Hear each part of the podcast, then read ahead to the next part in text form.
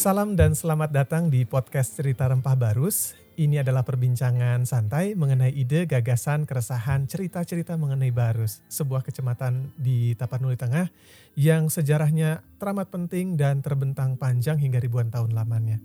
Podcast ini adalah pelengkap sajian kami di web eh, di website ceritarempahbarus.org. Saya Hilman Handoni yang memandu obrolan ini.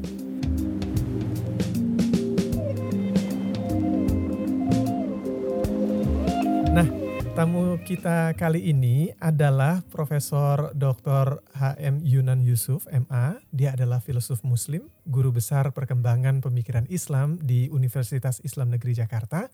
Beliau juga telah menulis lebih dari 25 buku termasuk buku yang saat ini jadi textbook wajib mahasiswa yaitu Alam Pikiran Islam Pemikiran Kalam yang membentangkan pemikiran mulai dari era kenabian, kekhilafahan sampai dengan perkembangan pemikiran tokoh-tokoh Islam garda depan di Nusantara.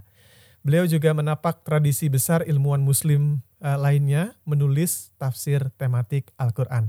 Singkat kata, Profesor Yunan ini tidak bisa lepas dari dua kata, pendidikan dan Islam. Baik, Prof Yunan, langsung pada pertanyaan ini. Kalau di, di masa pandemik seperti ini begitu, uh, Prof Yunan, apa aktivitas atau hobi uh, rutinitas yang dilakukan Prof Yunan agar senantiasa pikirannya ini terasa dan tajam, Prof? Saya ini sejak dulu sampai sekarang yang saya lakukan itu nulis. Nulis Lebih ya? banyak nulis saya gitu ya, ha, nulis ya, biasanya hmm. saya sudah tahajud itu lalu nulis sampai subuh, nah, nanti sampai jam-jam 10, kemudian baru ke kantor, kemudian pulang dan nulis lagi. Itu aja kerja saya sekarang ini. Adakah topik baru atau apa topik yang ditulis nih Prof? Topik-topik yang selama ini digeluti atau ada pikiran baru atau topik baru ini yang men yang menarik Prof Yunan?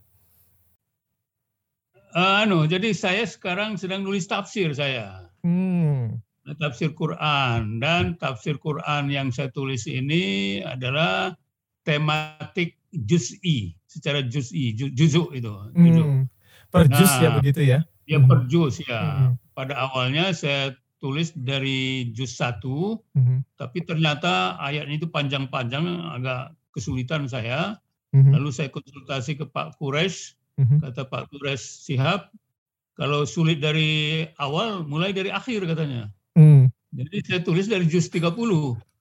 Nah, karena suratnya pendek-pendek, jadi mengalir aja itu, lancar aja itu. Sampai sekarang dari 30, 29, 28, 27, dan sekarang sedang dipercetakan juz ke-20.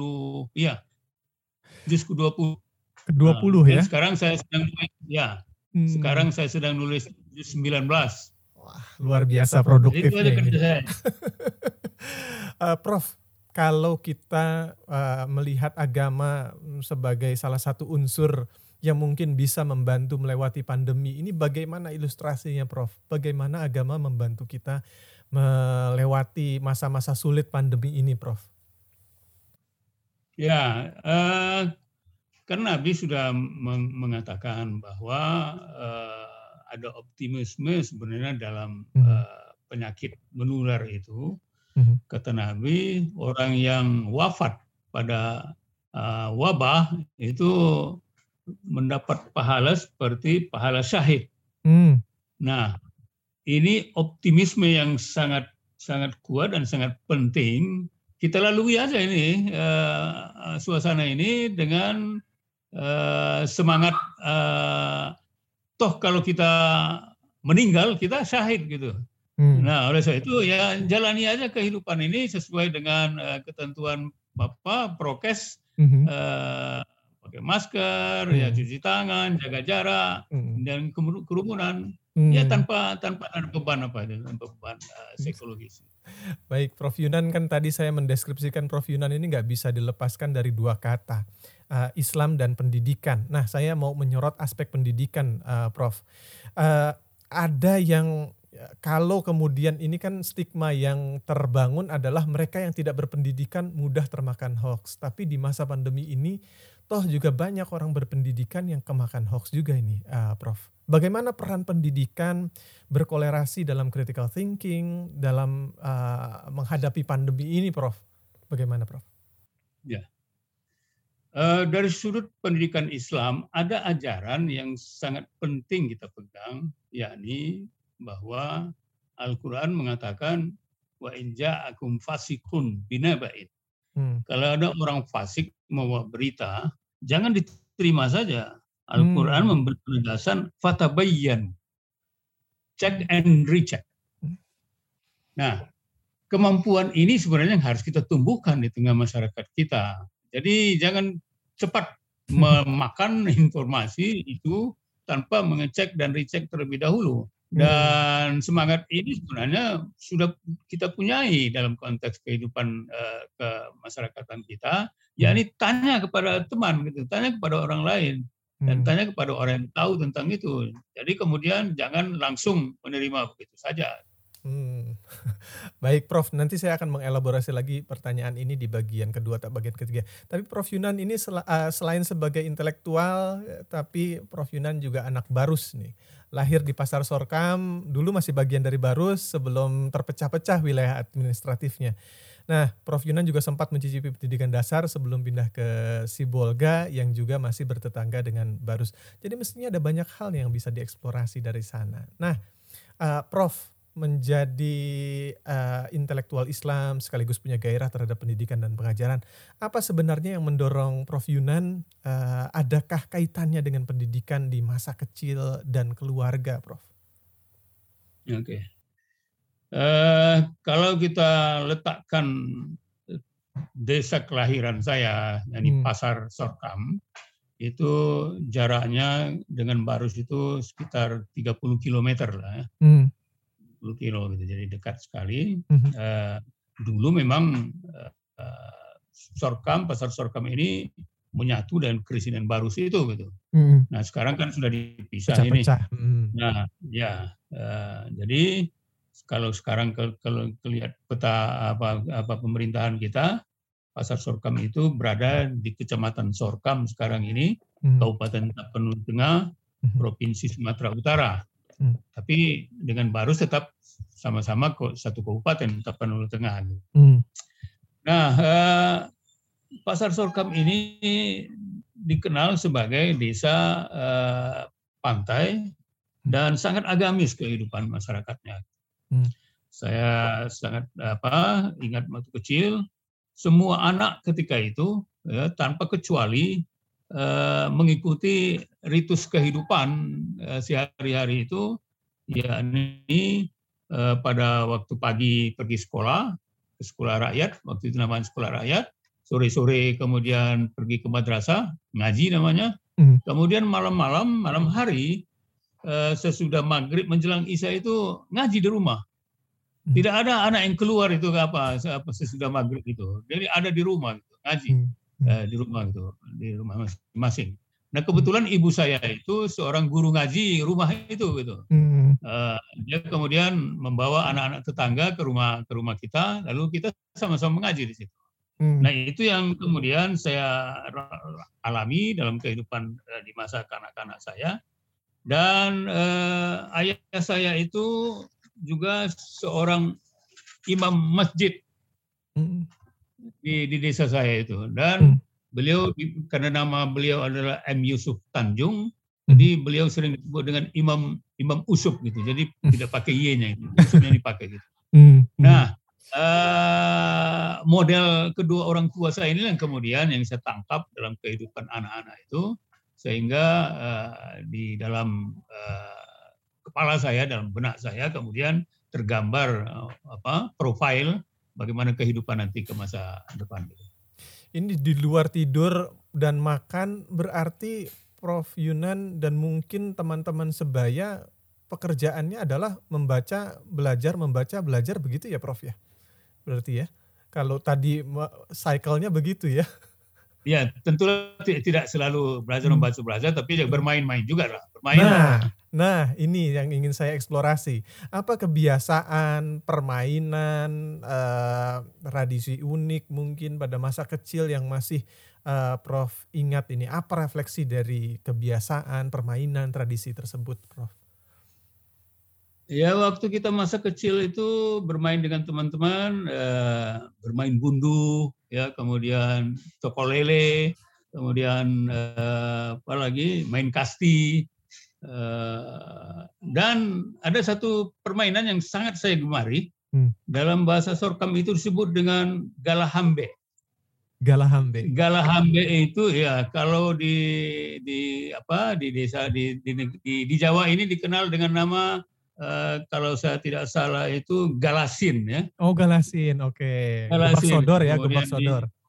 Gebak sodor. Nah, hmm. kemudian di di di apa di Bandung itu uh, dengan nama apa uh, ham, hambalang hmm. hadangan hadangan hadangan hadangan ya, ya hadangan ya.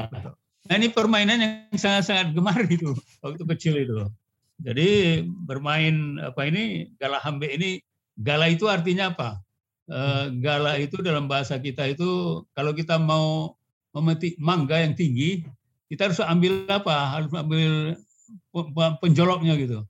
Galahnya itu ya. Itu hmm. itu maksud galah itu. Hmm. Nah, kan hambeknya itu adalah hambek dalam bahasa Sorkam itu artinya hambatan. Hmm. Jadi ada garis yang kita buat itu empat persegi dan kita kemudian buat dua regu. Jadi regu penantang, regu yang bertahan. Hmm. Nah, regu penantang ini kemudian memasuki uh, empat segi garis-garis itu Nah, hmm. siapa yang tersentuh oleh lawan, dia akan kalah. Gitu. Kalah. ya, itu perlukan apa? Kecepatan, ya daya lari, kemudian daya berkelit, hmm. lalu kemudian mengecoh lawan dalam posisi meloloskan diri dari apa itu. Nah itu saya saya saya sangat gemar itu permainan itu. Selain tentu saja ini adalah keterampilan fisik ya, artinya melatih kekuatan fisik, keluasan fisik begitu.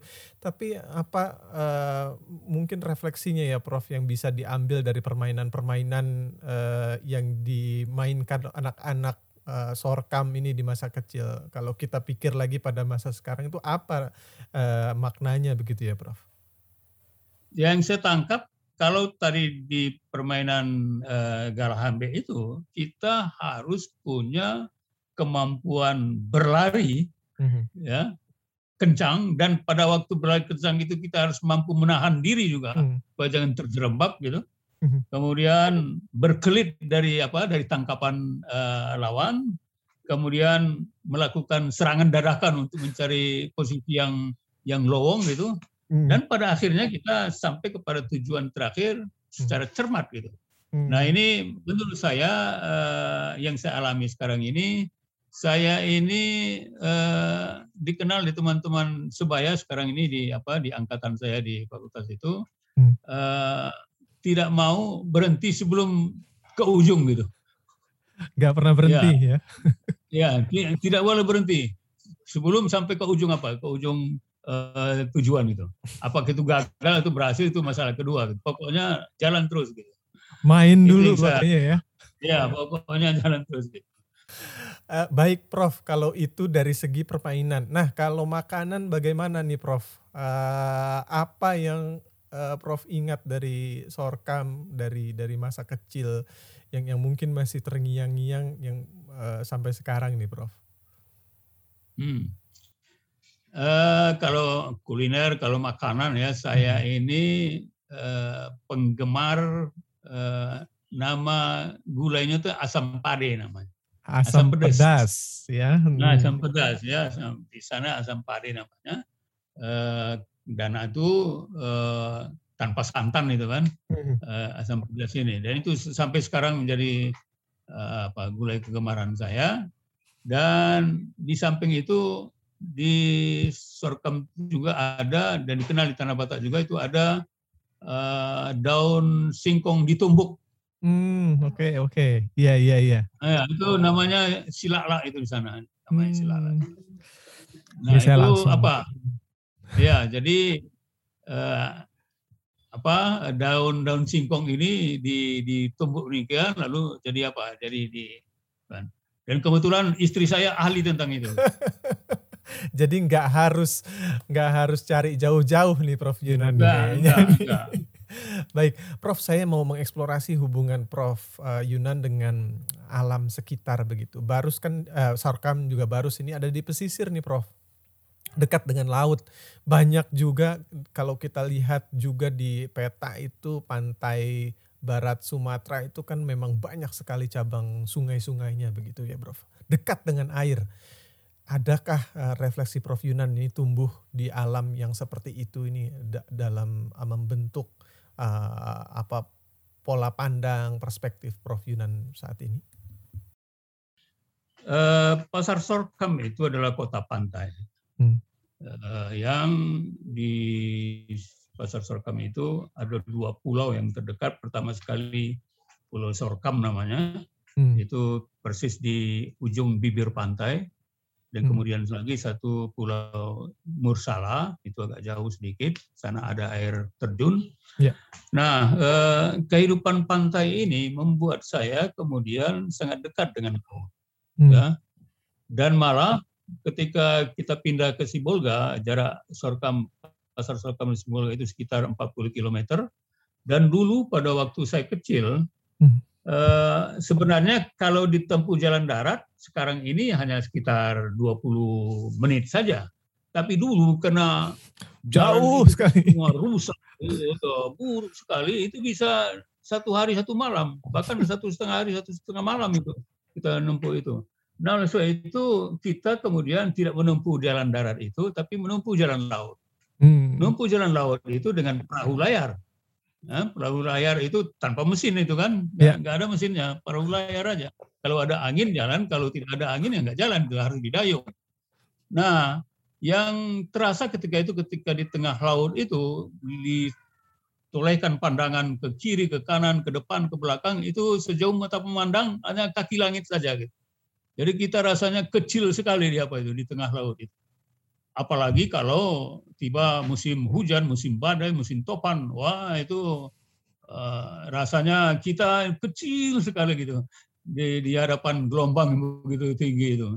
Nah, yang yang saya tangkap adalah suatu kesadaran bahwa sebenarnya kita ini nggak ada artinya apa-apa. Ketika kita berhadapan dengan ciptaan Tuhan yang maha besar ini gitu. Oleh sebab itu kita tidak boleh uh, menyumbangkan diri, tidak boleh takabur dan harus terus mendekatkan diri kepada yang maha kuasa itu agar kita punya arti dan punya makna dalam kehidupan ini. Kira-kira gitu tangkapan saya. Baik, Prof Yunan, eh, dengan demikian bisa ditarik kesimpulan bahwa sorkam, alamnya, pendidikan keluarga, permainan, teman sebaya ini eh, turut membentuk Eh, bagaimana uh, uh, pola pandang atau kepribadian dari Prof Yunan sendiri. Nah, kita melangkah ke bagian berikutnya. Prof Yunan uh, menempuh pendidikan guru agama pertama di Muhammadiyah juga di Sibolga. Lulus tamat tahun 67, 68 pindah ke Padang Panjang meneruskan studi pada Kuliatul Mubalighin Muhammadiyah Lalu ada pendidikan guru agama atas di, uh, di negeri di Bukit Tinggi. Semuanya terkait keislaman dan pendidikan. Nah, Prof, kenapa pendidikan dan pengajaran begitu penting ya, Prof, dalam uh, pembangunan manusia ini, Prof? Iya, karena apa? Karena pendidikan itulah sebenarnya satu-satunya jalan metode untuk membentuk manusia. Dan kata Nabi bahwa uh, minal mahdi ilal lahdi. Belajar itu dari ayunan sampai ke liang lahat. Hmm. Jadi long life education jadinya itu. Hmm. Tidak boleh ada kata henti di dalam pendidikan. Nah, oleh sebab itu, dalam persepsi saya, pendidikan yang membentuk manusia. Dan dengan pendidikan itu ditentukan arah dan kemudian tujuan dari seseorang manusia hidup dan dengan pendidikan itu pola pikirnya kemudian kalbunya kemudian pertumbuhan jasmaninya dibentuk. Hmm. Nah dalam pandangan saya pendidikan itu adalah dalam pengertian yang sederhana adalah upaya untuk mendewasakan, mendewasakan jasmani mendewasakan akal dan mendewasakan kalbu kita. Mendewasakan jasmani itu adalah mendewasa dalam arti pertumbuhan yang sehat, bugar, dan kuat untuk melaksanakan kehidupan sehari-hari. Hmm. Kemudian mendesakan, mendewasakan akal itu adalah mencerdaskan akal agar kita dapat menemukan sunnatullah, hukum-hukum alam untuk menciptakan uh, ilmu pengetahuan, baik dalam bidang sosiologi, ekonomi, politik, dan saintek, dan semuanya itu berasal pada akal yang cerdas. Hmm. Dan yang terakhir adalah mendewasakan kalbu, rasa, hmm. hmm. yakni hati. Nah, hati ini diperlukan agar kita tajam melihat situasi dan kondisi yang berkembang, jangan ter apa terseret kepada kepentingan materi semata gitu. Sehingga kita punya ukuran-ukuran etis dan moral dalam hmm. menentukan langkah dalam kehidupan ini gitu. Hmm. Prof, tadi kan di bagian pertama uh, bahwa uh, jelas terlihat bahwa uh, apa yang membentuk pendewasaan Prof Yunan juga beras pendidikannya itu tidak berasal dari uh, tidak hanya berasal dari pendidikan formal tapi dari permainan, teman sebaya, alam, aktivitas, orang tua dan macam-macam begitu ya. Ini jadikan menimbulkan tanda tanya pendidikan itu apakah bergantung pada infrastruktur atau kita justru yang mempersiapkan saja iklimnya yang bisa membuat siapa pun ini terpanggil, punya curiosity, merangsang keingintahuan. Uh, bagaimana opini Prof eh, Yunan soal ini? Uh, kalau kita letakkan dalam konteks infrastruktur dan iklim ini, hmm. saya mengatakan uh, harusnya itu tidak tidak dipisah itu. Hmm. Ya, harusnya dia ber, berjalin clean dan itu infrastruktur dan iklim juga harus ada gitu.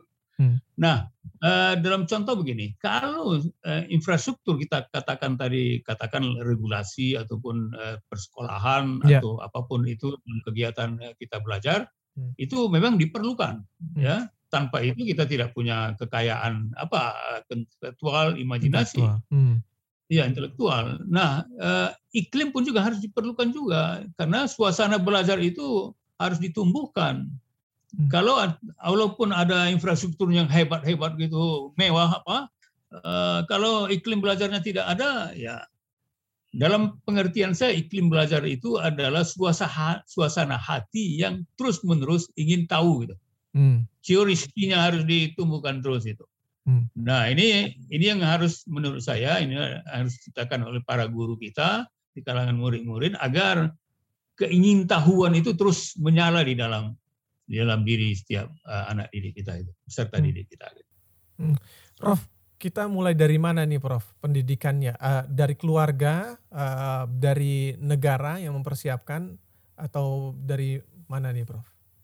Nah, ini juga pertanyaan yang sama dengan tadi itu antara hmm. negara dan keluarga juga tidak bisa di, dipisah itu. Jadi kedua-duanya harus simultan itu berada. Hmm. Jadi dalam dalam pandangan saya negara harus hadir dan keluarga harus siap ada hmm. gitu.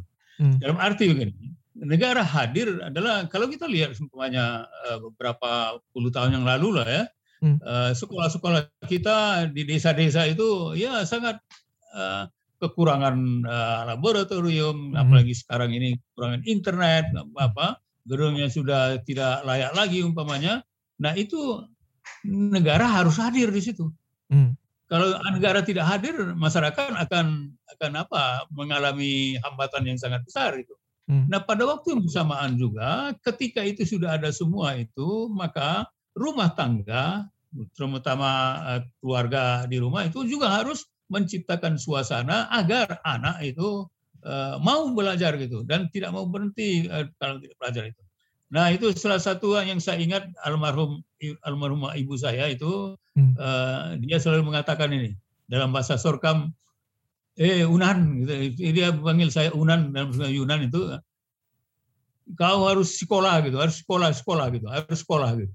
Jadi tidak boleh tidak sekolah gitu. Bahkan saya sering sekali me, me, apa, menyiksakan orang ibu saya itu harus menjual perhiasannya untuk membeli buku-buku atau uh, biaya untuk persekolahan saya. Jadi artinya begini, uh, iklim itu harus harus berjalin kelindan dengan uh, posisi negara dan negara di sini ber, berapa ber, ber, apa, bergandengan tangan dengan uh, keluarga di rumah gitu. Hmm. Baik, Prof. Uh, saya lupa beberapa tahun yang lalu kan pernah ada berita juga bahwa uh, ada anak di pesisir yang uh, atau uh, di tepi sungai saya lupa yang hidup ekosistemnya di, di, di, diapit oleh air begitu tapi kemudian uh, wafat meninggal karena tidak bisa berenang. Ini kemudian disebut bahwa gimana ya? Kok tinggal di pesisir nggak bisa berenang? Kebudayaannya maritim tapi juga kita membelakangi lautan begitu ya. Dikaitkan dalam konteks pendidikan Prof. Apa yang salah sehingga uh, infrastruktur kita apalagi di Jawa misalkan uh, cukup baik begitu ya uh, dana juga cukup baik tapi ada ket, ada problem di pendidikan kita di unsur uh, di di lokal di, di di tingkat lokal begitu uh, di mana persoalan pendidikan uh, di Indonesia nih Prof kalau menurut Prof Yunan Nah, saya melihat ada dua titik yang tidak kita sentuh di situ. Hmm. Pertama, titik dari sudut kurikulum kita, ya, eh, pembelajaran kita itu tidak inheren dengan alam sekitar. Ya, eh, saya dulu pengalaman waktu SR itu ketika kita belajar masuk ke apa ke ilmu alam umpamanya, dulu nama mata pelajarannya itu ilmu alam, membuat percobaan-percobaan dan itu sekarang saya lihat anak-anak kita di SD itu sudah di apa diperkenalkan dengan menanam apa menanam uh, kacang hijau hmm. ya jadi apa itu jadi kalau kacang hijau ditanam toge. jadi toge ya, ya. Betul. nah itu ditaruh di di kaca ini ditaruh di di mejanya di, dia perhatikan dari awal sampai akhir hmm. nah banyak sekali sekolah-sekolah kita yang dulu itu adalah tidak ma, tidak masuk ke, ke ranah itu gitu jadi melihat bahwa alam itu tidak dipergunakan dengan sebaik-baiknya gitu. Sehingga tadi kalau digambarkan anak itu di pantai tidak bisa berenang, itu berarti anaknya itu tidak tidak apa, tidak akrab dengan dengan alam itu. Jadi sekolah tidak memperkenalkan itu di apa dalam pendidikannya gitu. Seharusnya kita mempergunakan semua peralatan-peralatan alam itu. Dulu saya waktu SR itu eh, ke Sibolga di belakang rumah saya itu ada bukit, bukit itu menyimpan batu gabus. Hmm. Nah, di sekolah kita kemudian di, berlomba untuk membuat apa? asbak rokok, kemudian taplak meja, kemudian apa? Eh, apa itu tempat kertas itu dari hmm. dari batu gabus itu. Jadi kita kemudian menggali bukit itulah mendapatkan batu gabusnya gitu. Nah, bagi saya ini penting dalam konteks pemberdayaan dan kecermatan dalam pembelajaran kita di sekolah untuk melibatkan anak-anak kita dengan kepentingan uh, alam sekitar ini gitu.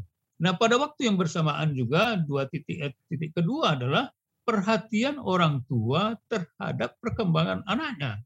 Hmm. Bagi saya persoalan penting di sini adalah ketika ada anak dalam konteks modern kita sekarang inilah ya dan hmm. kita sedang di apa diserbu oleh ya. gadget ini tsunami gadget informasi ini. ya ya ya jadi kita juga harus memberi batasan kepada anak-anak kita hmm. untuk tidak apa tidak terlena atau ter apa teracuni oleh gadget yang begitu dahsyat ini sehingga uh, kita sering juga sering sekali anak-anak kita yang kecil-kecil kemudian harus berperang dengan orang tuanya ketika mempergunakan uh, gadget itu. Saya kira itu, itu lemah yang harus kita perbaiki juga. PR-nya di masa lalu mungkin ya agak tantangannya berbeda dengan tantangan sekarang. Tapi Prof kita mau bergeser kepada pendidikan Islam nih Prof. Prof Yunan juga kan uh, termasuk uh, juga pengurus PP Muhammadiyah begitu ya. Tapi juga tak sungkan-sungkan uh, pernah betul pernah tapi juga tak sungkan-sungkan melontarkan kritik yang cukup uh, tajam kepada Muhammadiyah. Tapi selain kritik itu, Prof, uh, kita baik secara baik untuk Muhammadiyah maupun untuk pendidikan Islam secara umum begitu. Apa kritik uh, Prof Yunan terhadap pendidikan Islam? Ya, uh, saya mungkin lebih baik ke fokus ke Muhammadiyah saja lah supaya tidak melebar ke mana-mana gitu. Siap, silakan Prof. Ya, hmm. eh, saya memang dua periode jadi ketua Majelis Pendidikan Dasar dan Menengah tahun 2000 sampai 2005 hmm. dan tahun 2005 sampai 2010. Nah, uh, ketika saya mengawali uh, tugas itu, saya kemudian mengumpulkan semua pengurus-pengurus majelis Indonesia, kemudian kepala-kepala sekolah kita, mencari kelemahan apa sih yang kita punyai sebenarnya. Hmm. Nah, kita kemudian ketemu tiga titik lemah hmm. di dunia pendidikan kita ketika itu. Apa itu? Pertama, kelemahan penataan. Hmm. Regulasinya tidak kuat gitu. Hmm. Perundang-undangannya tidak tidak tidak mendorong gitu, tidak hmm. mendorong kreativitas aturan-aturannya malah banyak mengekang gitu. Nah, itu yang pertama. Yang kedua adalah uh, kelemahan pendanaan. Hmm. Dana itu kecil gitu. Klasik dan, ini klasik. Iya, iya. Dan itu sebelum uh, apa undang-undang kita menetapkan 20% persen hmm. APBN itu ya anggaran apa kita. Ya. Kecil sekali gitu. Ya. Hmm. Yang ketiga adalah kelemahan penataan, uh, pendataan. Hmm datanya jadi lemah itu. Jadi kita tidak tahu berapa jumlah sekolah kita, berapa guru kita, berapa yang sudah bergaji sekian, berapa yang belum gitu, berapa masih uh, guru apa, guru tetap, guru apa, guru honorer uh, gitu ya. Honorer ya nggak tahu kita itu. Yeah, nah, yeah. itu kemudian kita petakan itu lalu kita cari solusinya, maka hmm. ketemulah kemudian bahwa dalam konteks Muhammadiyah uh, tadi uh, kelemahan titik lemah penataan itu kita susun lah banyak sekali aturan-aturan ya, hmm. pedoman-pedoman, kaidah-kaidah tentang sekolah itu ya. dan kemudian tentang pendanaan waktu itu kita gerakkan dalam Muhammadiyah itu dikenal dengan uang infak siswa, uang infak guru. Hmm. Uh, uang infak siswa itu uh, besarnya rumusnya begini. 50% dari uang sekolah sebulan untuk satu tahun. Hmm, oke. Okay. Tergantung ya. Hmm. Ya. Kemudian uang infak guru itu adalah 10% dari gaji guru sebulan untuk satu tahun. Hmm. Nah, jadi dengan itu kemudian akhirnya kita uh, sesudah berjalan satu tahun dua tahun kita dapat mengumpulkan uang dan kemudian memberikan apa bantuan kepada sekolah-sekolah yang tadinya gaji gurunya hanya 100 ribu sehari atau apa hmm. satu apa pelajar hanya 50 ribu, kemudian kita beri insentif, hmm. dan kemudian menggerakkan bangunan-bangunan baru di, hmm. di apa sekolah-sekolah kita gitu.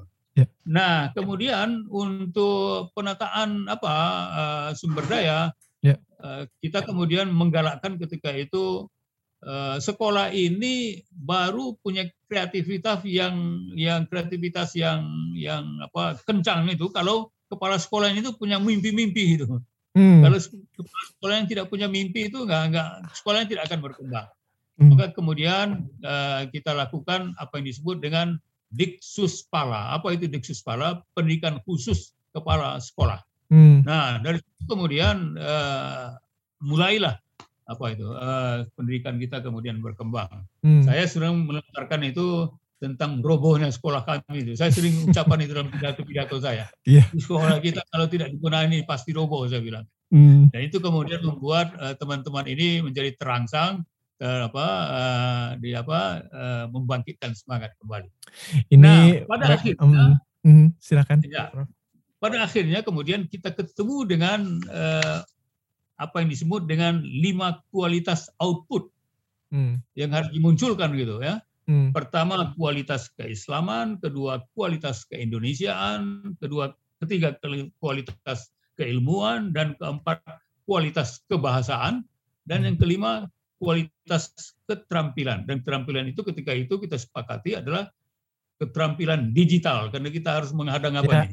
Betul. Uh, era digital ya. ya. Era digital ini. Hmm. Nah, apa tujuannya? Tujuannya adalah uh, seperti yang disebutkan oleh Kiai Haji Dahlan, yakni ulama intelek dan intelek ulama. Kira-kira gitu ini.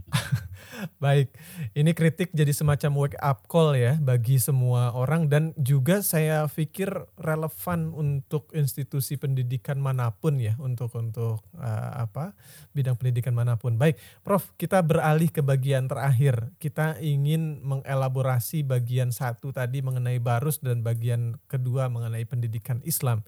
Nah, Barus di masa lalu kan juga adalah sebuah kota yang kosmopolitan nih Prof, dengan ragam suku dan budaya yang hidup berdampingan. Di masa lalu Barus juga melahirkan Hamzah Fansuri yang tumbuh dalam uh, tradisi kosmopolitan juga. Nah, uh, kita kepingin uh, obrolan kita itu bermanfaat punya rekomendasi kah katakanlah seperti itu. Bagaimana ini uh, pertama saya ingin uh, assessment dulu nih bagaimana uh, uh, pendapat atau penilaian Prof Yunan terhadap pendidikan di Barus ini apa saja tantangan-tantangannya? Oke, okay, uh, saya ingin mundur ke belakang sedikit uh, untuk uh, menggarisbawahi kosmopolitan Barus ini ya. Hmm. Uh, sebenarnya kalau kita buka sejarah masa lampau, hmm. uh, Barus itu sudah menjadi kota mondial sebenarnya, kota dunia. Mondial ya? Ya, ya, jadi kota dunia. Karena apa? Saya ketemu hadis Rasulullah SAW yang mengatakan begini, ketika putri beliau meninggal, ya, Nabi itu kemudian memerintahkan orang-orang memandikan jenazah itu Eh, kata beliau begini, aksil naha salasan au khamsan au sab'an au aksara min zalik. Dia tiga kali, lima kali, atau tujuh kali, atau lebih dari itu deh. Bisa hmm. berkali-kali disiram gitu. Hmm. Wa in ra'antuna zalika bimin sidrin. Salah satu siraman itu adalah dengan uh, siraman bidara, ya, daun bidara. Gitu. Hmm. Nah, ya, bidara. Dan kemudian terakhir waja'alhu fi akhiril ghazlah bil kafura. Itu perintah Nabi. Dan hmm. terakhir sekali siramlah jenazah itu dengan air kafur. Apa itu kafura? Diterjemahkan ketika itu adalah kafur barus. Hmm. Nah, kalau pada itu kan hadis Nabi itu sekitar uh, tahun ya abad ke-7 lah ya, ke-7 Masehi. Ya. Hmm. Nah, Nabi akhir 619 619 sampai ya. 301 ya. Nah, artinya kapur baru itu sampai ke apa? Ke, ke timur tengah sana. Hmm. Nabi memerintahkan supaya jenazah kita itu disiram dengan air air barus. Kapur barus. Kapur barus. Ya. Hmm. ya, dapat kita bayangkan bahwa pelayaran orang-orang dari Timur Tengah, dari Eropa, dari mana saja sudah sampai ke Barus. Nah, dari sudut ini saya melihat bahwa kosmopolitan ini memang sangat apa sangat menjadi kata kunci ya bagi perkembangan Barus ke depan dan dalam pandangan saya kalau kita letakkan sekarang Barus sebagaimana yang ada sekarang ini eh, memang kuncinya tadi adalah masalah pendidikan. Hmm. Jadi kalau kita mau kembalikan kepada uh, semangat uh, kosmopolitan Barus di masa lampau ini, kuncinya adalah pada dunia pendidikan itu. Hmm. Kalau tantangannya apa saja nih Prof? Apakah akses pendidikan yang minim atau infrastruktur jalan raya atau fasilitas umum yang kurang atau apa nih Prof? Ya, kalau di, dibuka uh, masalah tantangan itu nggak habis-habis nih kayaknya nih bisa dua jam gitu itu adalah uh, desa yang di paling ujung di pantai barat Sumatera itu yang kalau kita lihat dalam peta itu hanya sudut kecil saja Betul. ya dan hmm. kalau ditarik hubungan dari dari Barus, Pasar Sorkam, kemudian Sorkam, Sibolga, kemudian Medan, kemudian Jakarta, hmm. itu panjang sekali adanya ya apalagi uh, transportasi kita juga sangat apa. Hmm. Nah, bagi saya sebenarnya persoalan itu bisa kita langkahi. Apa arti hmm. langkahi ini begini? Harus ada pikiran uh, mendobrak semua tantangan itu dengan merumuskan satu cita-cita besar untuk kembali membangkitkan, saya sebut istilahnya itu membangkit batang terendam itu yang sudah lama berabad-abad apa pohon ini terendam itu harus dibangkitkan lagi ke ke atas itu supaya terlihat di di tengah peradaban kita gitu. Nah, oleh sebab itu yang perlu adalah membangun satu sistem pendidikan baru yang kemudian membawa dua potensi besar ini yakni menghidupkan kembali tradisi lama kosmopolitan Barus itu kemudian mengawinkannya dengan perkembangan sains dan teknologi sekarang ini. Basisnya sejarah masa lalu dengan tantangan masa kini begitu ya Prof. Nah, uh, dalam bidang keislaman dan pemikiran ini Prof, apa ini yang harus uh, dilakukan agar Barus bisa menjadi ekosistem yang subur tadi? yang merangsang pikiran-pikiran, imajinasi, tradisi yang uh, tadi egaliter, kosmopolitan dan berwawasan Nusantara. Ya. Nah, dalam hal ini saya sangat-sangat uh, terkesima ya ketika uh, Pak Akbar. Ketika sudah uh, diletakkannya apa Tugu titik nol ya. uh, baru oleh Pak Presiden itu. Presiden. Hmm saya tidak menduga dari pikiran Pak Akbar itu muncul apa uh, rencana untuk mendirikan sekolah tinggi agama Islam Barus. Hmm.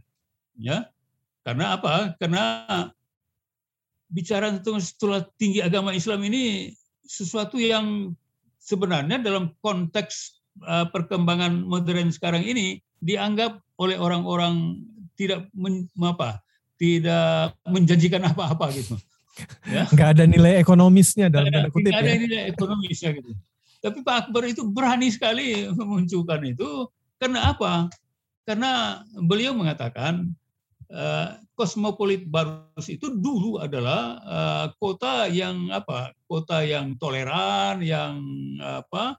Yang egaliter kemudian kota yang damai dan bisa menerima siapa saja. Dan di sana eh, masyarakat eh, beda agama bisa hidup rukun dan damai. Dan itu yang sebenarnya yang kita harapkan sekarang ini dalam konteks Indonesia ke depan. Nah, oleh itu kata beliau kita harus mendirikan sekolah tinggi agama Islam baru katanya. Dan itu yang sedang kita apa sekarang ini saya membantu sepenuh hati untuk itu supaya itu bisa berdiri dan kalau kita letakkan sebenarnya dalam konteks barus ya saya tadinya tidak terbayang bagaimana nih membawa mahasiswa ke sana itu. Dari mana ini mahasiswa itu? Hmm. Ya, membangun bangunan gitu. Tapi Pak Akbar saya kira itu saya memberi catatan kepada beliau itu ini jihad besar ini saya bilang ya, ya untuk uh, menciptakan suasana kembali kosmopolitan Barus itu apalagi dalam konteks agama Islam karena Barus dikenal sebagai kota yang memberikan warna tersendiri bagi perkembangan agama terutama Islam di tanah air kita gitu. Karena uh, ternyata dari peninggalan-peninggalan sejarah makam-makam yang ada di Barus itu ternyata Islam masuk langsung dari apa? Dari dari Timur Tengah ke ke Barus itu dengan ditemukannya makam-makam para ulama kita yang ada di Barus itu. Hmm, dan terakhir ada penemuan di situs Bongal ya, yang kemudian mendapatkan koin-koin dari uh, dinasti awal Islam. Jadi semakin kuat sepertinya uh, bahwa teori bahwa Islam di Nusantara itu masuk pada masa awal tidak melalui perantara lainnya begitu ya, Prof. Baik, kalau begitu Prof Yunan, terima kasih banyak untuk buah-buah pikirannya. Ini semoga membuka uh, pikiran kita semua. Saya interupsi sebentar. Oh, silakan Saya silakan. tambahkan sedikit lagi. Boleh silakan. Saya tambahkan sedikit lagi. Jadi Sekolah Tinggi Agama Islam baru ini akan membuka dua prodi, program hmm. studi. Prodi, satu prodi sejarah peradaban Islam. Ini tujuan untuk menggali kembali, menggali ulang khazanah lama Barus dalam konteks uh, kemajuan peradaban di masa lampau itu kemudian mengawinkannya dengan perkembangan sains dan teknologi modern sekarang ini dalam bentuk umpamanya titik pentingnya itu adalah uh, wisata religi yang dikembangkan di, di Barus. Yang kedua adalah prodi sejarah agama-agama. Hmm. Apa maksudnya? Adalah menggali kembali pemahaman-pemahaman tentang kesadaran beragama yang bisa membangun toleransi, kemudian tasamu, dan hmm. hidup berdampingan secara damai, sesuai juga dengan tagline Tapanuli Tengah sekarang ini kan adalah negeri uh, berbilang kaum itu. Artinya di sana itu hidup berbagai macam etnis, agama yang berbeda-beda. Gitu. Saya kira begitu Mas Ilman. Baik, terima kasih. Negeri ber, berbilang kaum begitu ya. kaum. Baik, kalau begitu Prof Yunan terima kasih sudah uh, mau berbincang bersama kami. Semoga sehat terus Prof Yunan. Alhamdulillah berkat doa deh. Baik, kalau begitu. Baik, saudara, demikian tadi perbincangan saya dengan Prof. Yunan Yusuf. Semoga bisa membuka uh, pikiran kita dan semoga bermanfaat untuk pembangunan baru sekelak. Saya Hilman Handoni pamit. Kita berjumpa lagi di lain kesempatan dan salam.